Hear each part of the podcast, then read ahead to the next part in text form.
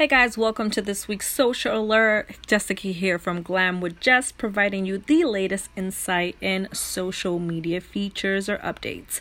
So, if you guys recall, a few weeks back, Instagram introduced the powerful GIFs for Instagram stories, but unfortunately, it pulled the plug last week due to some disturbing text, including a racial slur that was um, basically pointed out by a user. Now, what people don't know is that this racial slur GIF was actually first um, found within Snapchat, and then later on, it was actually.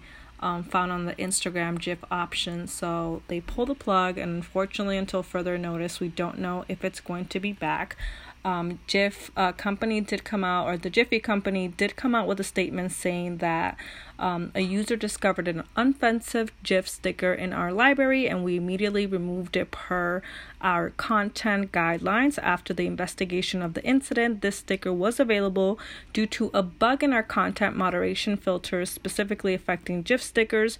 We have fixed the bug and have remoderated all of the GIF stickers in our library. The Jiffy staff is also further reviewing every GIF sticker by hand and should be finished shortly. We have full responsibility, or we take full responsibility for the recent events and sincerely apologize for anyone who was offended. So, unfortunately, until Instagram feels comfortable that there is a vetted process for GIFs, we may not see these coming back to Instagrams. But again, this is to be determined. So, again, guys, thank you for tuning in for this week's social alert.